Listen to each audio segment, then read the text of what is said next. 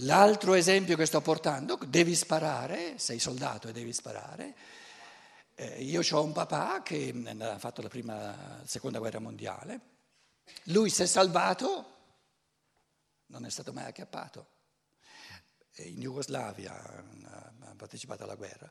Lui diceva, eh, io devo sparare a uno che fosse un padre di famiglia come me con dieci figli, una cosa allucinante. Dice, ho sempre sparato in aria a destra o a sinistra e quando potevo tutte le, le, le cartucce le ho, le ho buttate nel gabinetto e non è mai stato acchiappato. Non è mai stato acchiappato.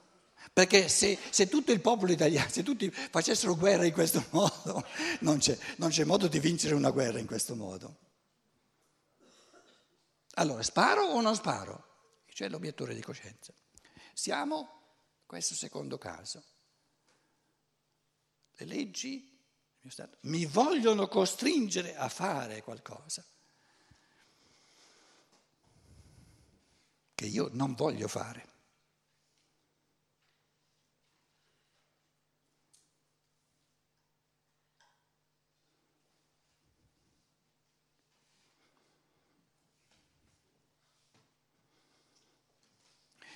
questo caso estremo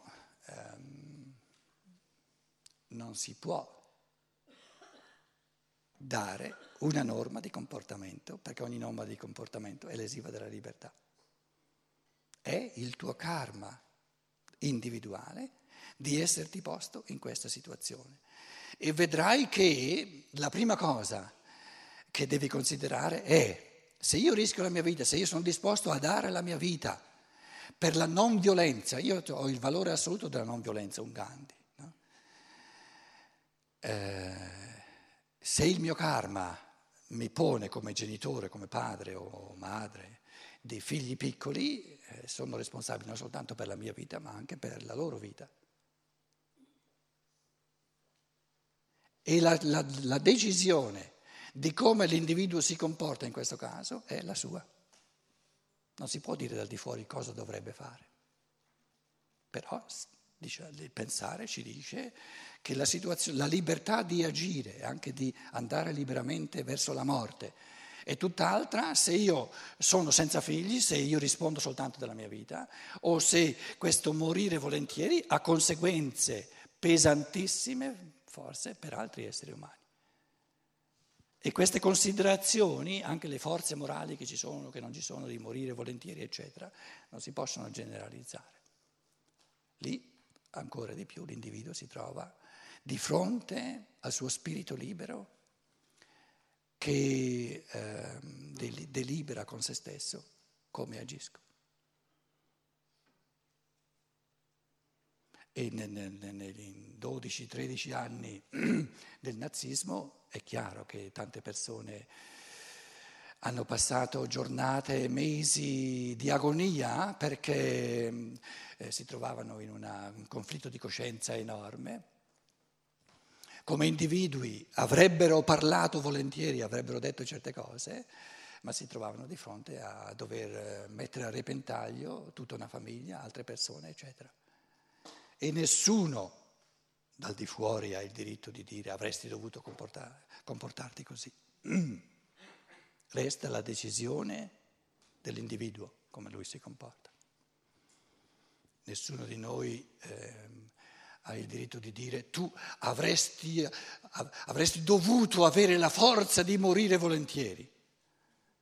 E tu ce l'hai?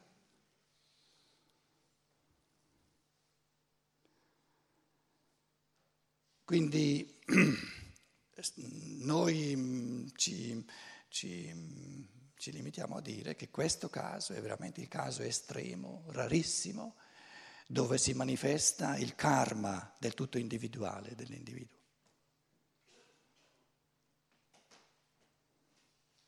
E uno decide di andare in piazza e di fare il bel saluto a Hitler. Una decisione moralmente cattiva, nessuno è in grado di giudicare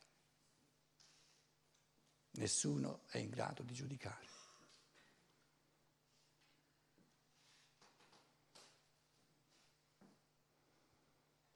Vi dicevo che il logos, il pensare pulito, duemila anni fa, non ha dato nessun comandamento, nessuna ingiunzione, amatevi a vicenda, non è un comandamento, non si può comandare l'amore, però ha dato una proibizione. Proibizione. Non giudicate, perché non potete farlo.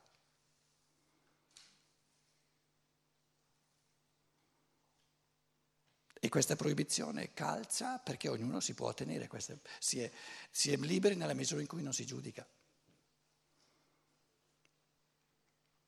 Perché soltanto chi non giudica ha il diritto di respingere ogni giudizio fatto su di lui. Chi giudica non ha il diritto di respingere i giudizi fatti su di lui. E perciò la, la, la, seconda metà di questa affermazione, non giudicate affinché non veniate, no, non siate giudicati. Questa è la frase completa. Questa logica è ferrea, eh? il logos si presenta con una logica ferrea. Il cristianesimo tradizionale non ha neanche cominciato a capire di che si tratta. Adesso l'altra affermazione quindi qui le leggi del mio Stato, tutte queste riflessioni che ho fatto. Um, l'altra riflessione, un'altra, un'altra, citazione, grazie a chi ci ha rinnovato la lavagna, una gran bella cosa. Um.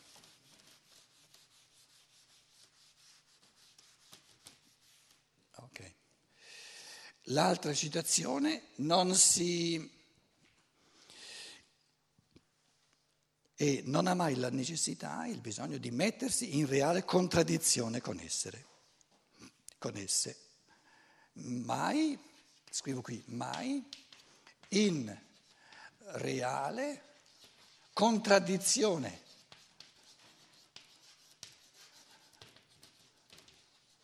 con esse, con le leggi dello Stato. Non c'è mai bisogno di mettersi in contraddizione con esse. Ma come? Il caso 2 che avevamo, posso mettermi in contraddizione. L'obiettore di coscienza si mette in contraddizione. Chi fa la resistenza, tra virgolette, una bella parola, resiste, si mette in contraddizione.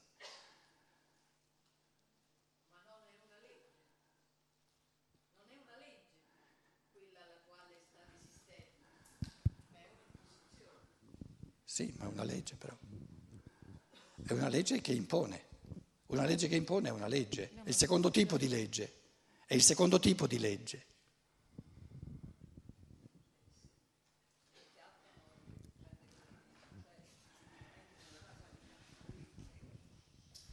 Cioè, eh, ricominci da capo, sono... Funziona? Mm. Eh, cioè, se lo fa, resiste a quella legge, si oppone a quella legge, nel caso venga... Preso e giudicato non si oppone al giudizio, quindi è nella legge perché... No, no, no, agisce contro. Agisce contro la legge, cioè la legge dice... No, qui dice non ha mai bisogno di agire contro. Mm, allora non ho capito, perché io pensavo, dico, siccome è una legge, prevede delle sanzioni, no? Se uno mm, trasgredisce la legge succede questo. No. No. Se uno c'è una legge che ti obbliga a presentarti sulla piazza a fare il saluto a Hitler. Ah, Aspetta, lasciami parlare. C'è una legge che ti obbliga a presentarti sulla piazza a fare il saluto a Hitler. E tu non ti presenti? Hai o non hai mai bisogno di metterti in contraddizione con esse? Con questa legge? Sogno. Eh? Com'è? Quando io, questo è un uovo di Colombo, è un uovo di Colombo.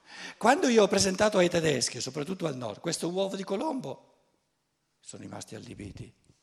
Hanno detto, ci voleva un italiano a venirci a darci a questa spiegazione.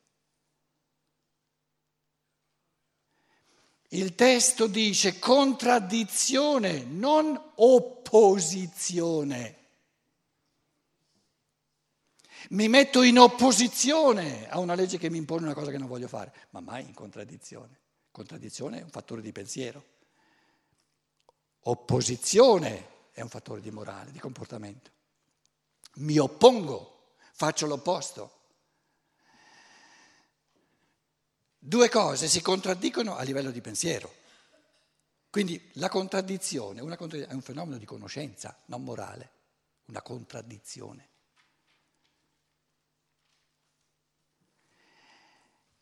E quando io mi oppongo a una legge che mi costringe a fare ciò che non voglio, la confermo, confermo il fatto che è disumana, quindi non la contraddico, la confermo. La confermo opponendomi.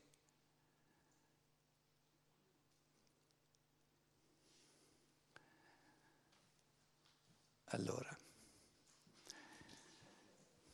si può agire in opposizione, in resistenza, in rifiuto dell'obbedienza, ma non in contraddizione.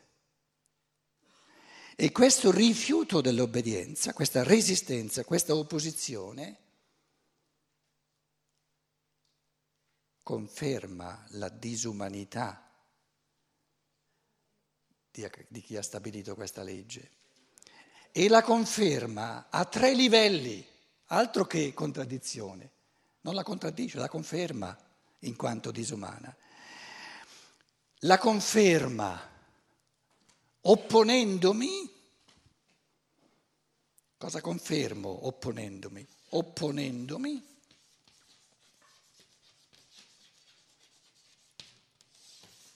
confermo che 1, 2, 3 addirittura. Confermo che questa costrizione viene da uomini, altrimenti non avrei il diritto di oppormi. Quindi confermo che è una legge dello Stato, di uomini, non di una divinità fatiscente. Quindi proprio opponendomi confermo che è una legge stabilita da esseri umani e sono essere umano anch'io. Quindi dobbiamo dist- è importante distinguere in assoluto tra contraddizione, contraddizione a livello del pensare, due cose si contraddicono, e opposizione a livello dell'agire, mi oppongo, resisto. Non faccio quello che lui vorrebbe costringermi a fare, ma non facendo quello che lui vorrebbe costringermi a fare, opponendomi, confermo che la sua, la, il, il, la sua costrizione viene da un uomo come me, non da un superuomo. Poi confermo il fatto che è disumana, che la ritengo disumana e quindi eh, si evince per me il, il, dire, il dovere, il, la libertà di di oppormi, di mettermi contro e in terzo luogo confermo che per la libertà compiere un dovere quale che sia non basta.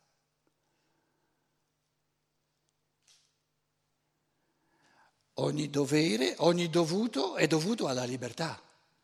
Quindi ogni dovuto, ogni dovere è un vero dovere soltanto se sfocia nella libertà. Se non sfocia nella libertà non ha ragione di essere. Non ha ragione di essere. Dovuto è soltanto ciò che è necessario per vivere liberi, il resto non è dovuto.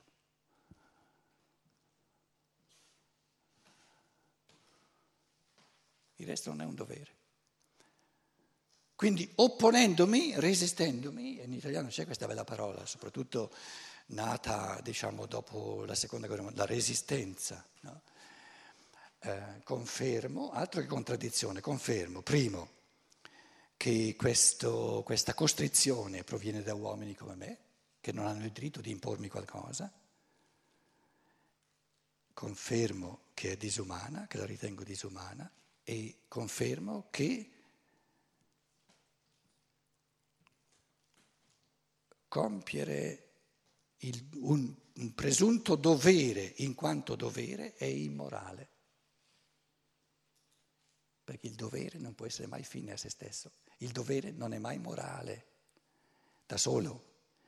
Il dovuto è morale soltanto se è dovuto alla libertà, se è necessario per vivere in libertà. E, e, e viene, viene reso moralmente buono soltanto se sulla base di ciò che è necessario viene costruito ciò che è libero. Quindi soltanto l'emergere di ciò che è libero rende moralmente buono il necessario. Se il necessario non sfocia nel libero, è per lo stesso fatto moralmente cattivo, perché non sfocia nel libero. Quindi ciò che è necessario, il dovuto, viene reso moralmente buono soltanto nel caso in cui realmente emerge, viene creato il fattore di libertà.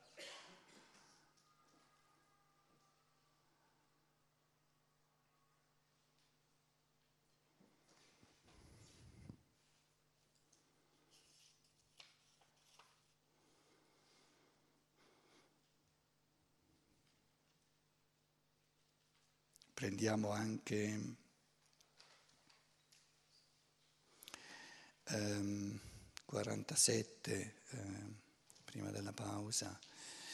Um, adesso con, considerate, paragonate questi pensieri che sembrano nell'umanità di oggi molto radicali, ma che invece sono, sono semplici, puliti.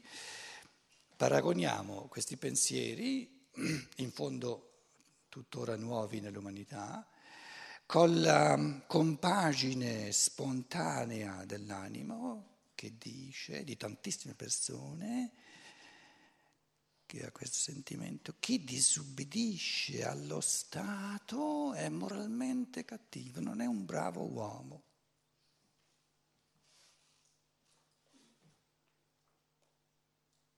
In Italia non so quante siano le persone, ma in Germania tantissime. In Germania tantissime persone hanno questo sentimento che poi non, è difficile esprimere in parole. No? Se tu osservi tutte le leggi, soprattutto al nord della Germania, sei moralmente buono.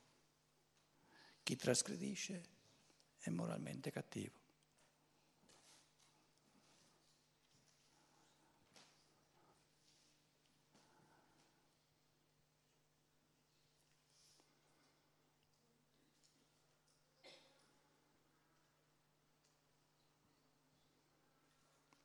L'altro pensiero è nessuna legge è moralmente buona se non sfocia, se non si fa da base per l'individuo, per un reale creare liberamente che si, che si esprime, che si esercita.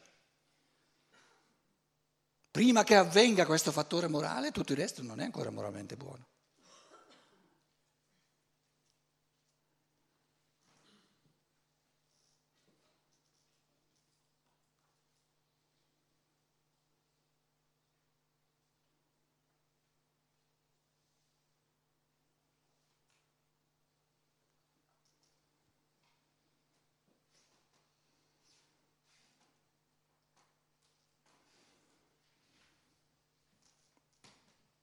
Detto in un altro modo, nella misura in cui gli esseri umani diventano liberi, una società che diventa sempre più matura a livello di tutti gli individui presenti in una società. Stando al fatto, ripeto, che le leggi hanno soltanto il compito di stabilire ciò che non va fatto Una società matura non ha bisogno di leggi, non ha bisogno di Stato, perché nessun individuo nella sua maturità né vuole né compie ciò che è lesivo della libertà. Se andiamo indietro di 200 anni, parlo di persone che conosciamo, anche se hanno scritto in tedesco, Schiller, Goethe, um, von Humboldt, Wilhelm von Humboldt, il fratello di Alexander von Humboldt. Sono spiriti 200 anni fa che hanno espresso, ma in un modo forte, questo pensiero. Se noi esseri umani, continuiamo, se ci evolviamo eh, nel modo giusto, in 100-200 anni non avremo bisogno di Stato.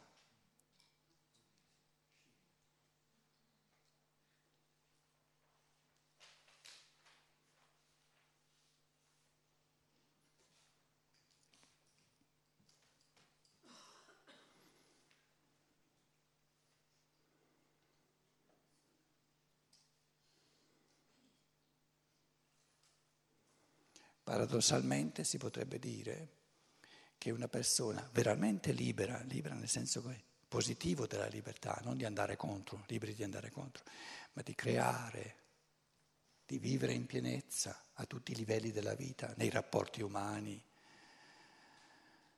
nella fantasia morale dei rapporti umani per renderli sempre più belli, più profondi, sia nel campo dell'arte, nel campo del sociale, nel campo della scienza, una scienza dello spirito che attende di venire afferrata in, in cammino di libertà, eccetera. No? Paradossalmente, perché in fondo è un po' il caso mio se volete, no?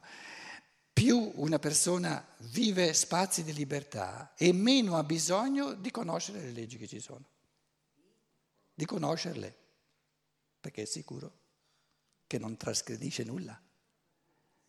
Perché le uniche leggi che hanno diritto a esserci so, sarebbero divieti e lui è sicuro che non farà mai qualcosa che giustamente è proibito. È una gran bella cosa. E non ci sarà mai una polizia che viene a chiapparlo.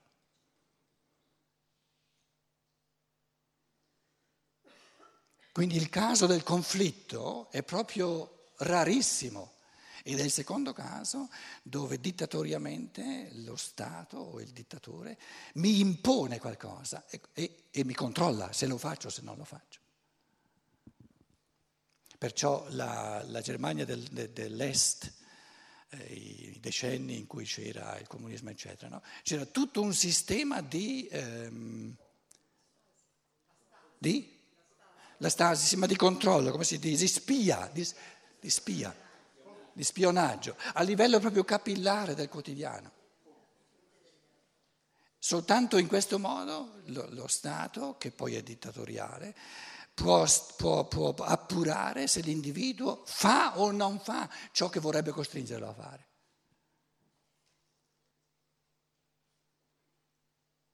Perciò dicevamo ieri, la libertà significa vivere in pace e lasciare gli altri in pace.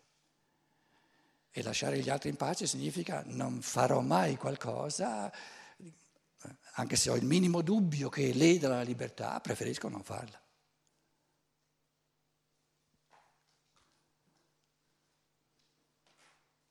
Perché nella libertà ci sono tantissime cose da fare, da creare, che non ledano la libertà degli altri. Uno si mette a scrivere una poesia bisogna essere poeti, ognuno ci si può provare. Dove lede la libertà altrui se scrive una poesia? La lima, poi cambia una parola, eccetera, eccetera. Può godersi delle ore, o giornate intere, e non ha bisogno di trasgredire nessuna legge, che, nessun divieto, nessuna proibizione.